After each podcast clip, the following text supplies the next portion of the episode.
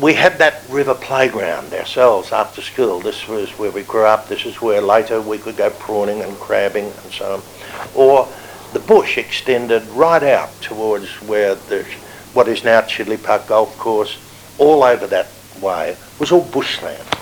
The all the area east or south of um, Victoria Street wasn't developed till after the war. It was the old piggery with a couple of big fig trees as kids we rode it and so on. But we had the bush full of wildflowers, uh, right over to Chidley Point and in the channel, uh, chasing cobblers and Hinamar Rock where we would fish as kids.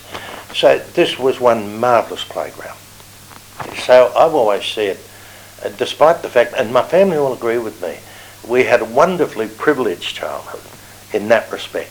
Big yard to play in, never really went hungry. Our mother was a saint. I don't know how she did it. Um, and ran free. She didn't have time to do other than trust us. And uh, the moment we could swim and could bring that elementary swimming certificate home, you could go down the river whenever you wanted to.